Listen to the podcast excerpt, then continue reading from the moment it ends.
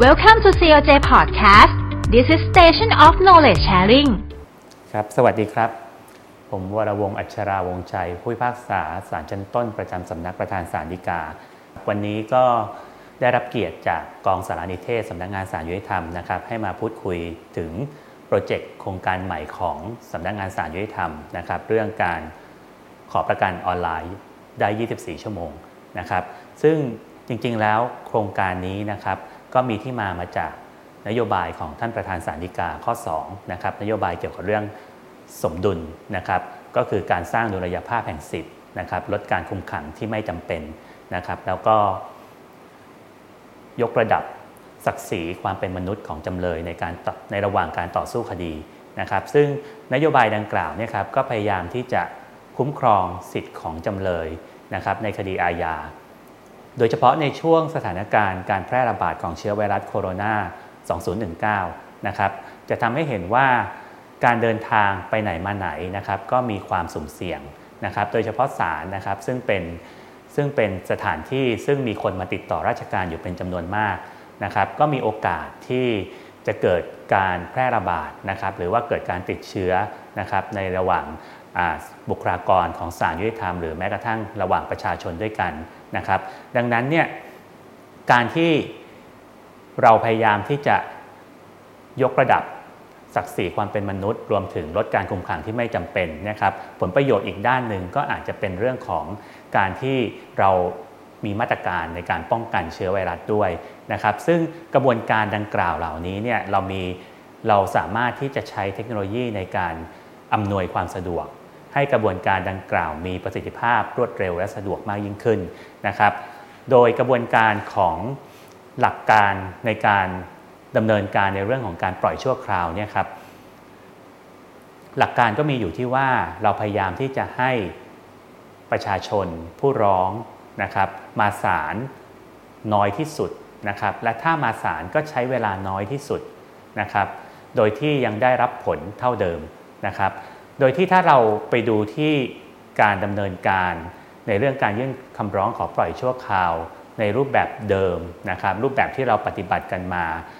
เป็นประจำนะครับมันก็คือการที่ผู้ร้องขอประกันจะต้องดำเนินการ ยื่นคำร้องขอประกันที่ศาล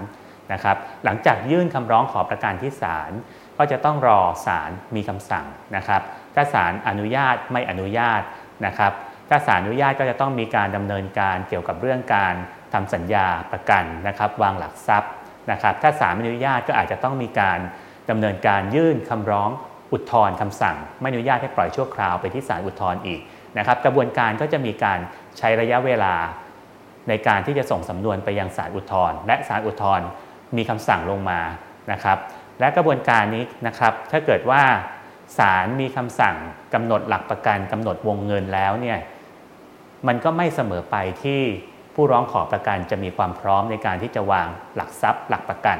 ได้ทันทีนะครับ ก็อาจจะต้องมีเวลาในการที่จะต้องไป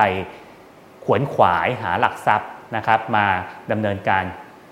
วางหลักประกันนะครับ เพื่อปล่อยชั่วคราวจำเลยนะครับ ดังนั้นเนี่ยกระบวนการดังกล่าวนะครับ เพื่อลดอุปสรรคในเรื่องที่ผู้ร้องขอประกันจะต้องมาดำเนินการที่ศาลนะครับ มารอฟังคำสั่งที่ศาล นะครับและศาลก็มีระยะเวลาราชการนะครับแบบโมงครึ่งถึง4ี่โมงครึ่งนะครับถึงแม้ว่าปัจจุบันเนี่ยครับการดำเนินการยื่นคำร้องขอปล่อยชั่วคราวสามารถดำเนินการได้ ตั้งแต่วันจันทร์ จนถึงศุกร์และรวมถึงเสาร์และอาทิตย์นะครับตามนโยบายของท่านประธานสาริกา คือการปล่อยชั่วคราวไม่มีวันหยุดนะครับแต่ว่ากระบวนการดังกล่าวก็ยังมีข้อจำกัดที่ว่า ถ้าเกิดว่าพ้นนอกเวลาราชการแล้วเนี่ยหลัง4ี่โมงครึ่งจนถึง8ปดโมงครึ่ง ของอีกวันเนี่ยครับเราไม่สามารถที่จะดำเนินการอะไรได้เลย หมายความว่าผู้ร้องขอประกันก็ไม่สามารถที่จะยื่นคำร้องขอประกันที่ศาลได้นะครับ แต่ถ้าเรามีระบบออนไลน์นะครับ ผู้ร้องขอประกันก็สามารถที่จะยื่นคำร้องขอประกันได้ตลอดเวลา 24 ชั่วโมงนะครับ ดังนั้นนะครับสิ่งที่สำนักงานศาลนะครับ ได้พัฒนาก็คือว่าเราใช้ระบบ ระบบออนไลน์ของศาลยุติธรรมนะครับระบบบริการออนไลน์ศาลยุติธรรม หรือที่เราเรียกว่า COS นะครับซึ่งมาจาก Cord Integral Online Service นะครับ CIOS หรือ COS นะครับเป็นแพลตฟอร์มในการที่รับคำร้องที่ยื่นผ่านออนไลน์นะครับโดยขั้นตอนนะครับก็ง่ายๆครับ ผู้ร้องขอประกันนะครับที่ประสงค์ที่จะยื่นคำร้องขอประกันออนไลน์ ก็สามารถที่จะเข้าไปที่ เว็บไซต์ของ CIOS ได้ cios.coj.go.th นะครับพอหลังจากเข้าไปแล้วเนี่ยครับท่านสามารถที่จะลงทะเบียนนะครับลงทะเบียน โดยที่การลงทะเบียนก็มีโปรเซสง่ายๆนะครับท่านเพียงอัปโหลดนะครับเอกสารบัตรประจำตัวประชาชนของท่านลงไปนะครับแล้วท่านก็ขอลงทะเบียนนะครับหลังจากนั้นเนี่ยครับท่านก็จะได้รับ OTP นะครับแล้วก็ได้รับ username password นะครับเพื่อที่ท่านจะนำเข้านำ username และ password นะครับไปเข้าใช้ระบบ c o s นะครับหลังจากท่านล็อกอินเข้าระบบ c o s แล้วท่านก็สามารถที่จะไปคลิกที่แท็บยื่นคำร้องขอประกันนะครับพอคลิกที่แท็บยื่นคำร้องขอประกัน ท่านก็สามารถระบุว่าสารไหนที่ท่านประสงค์ที่จะยื่นคำร้องขอประกัน ระบุเลขคดี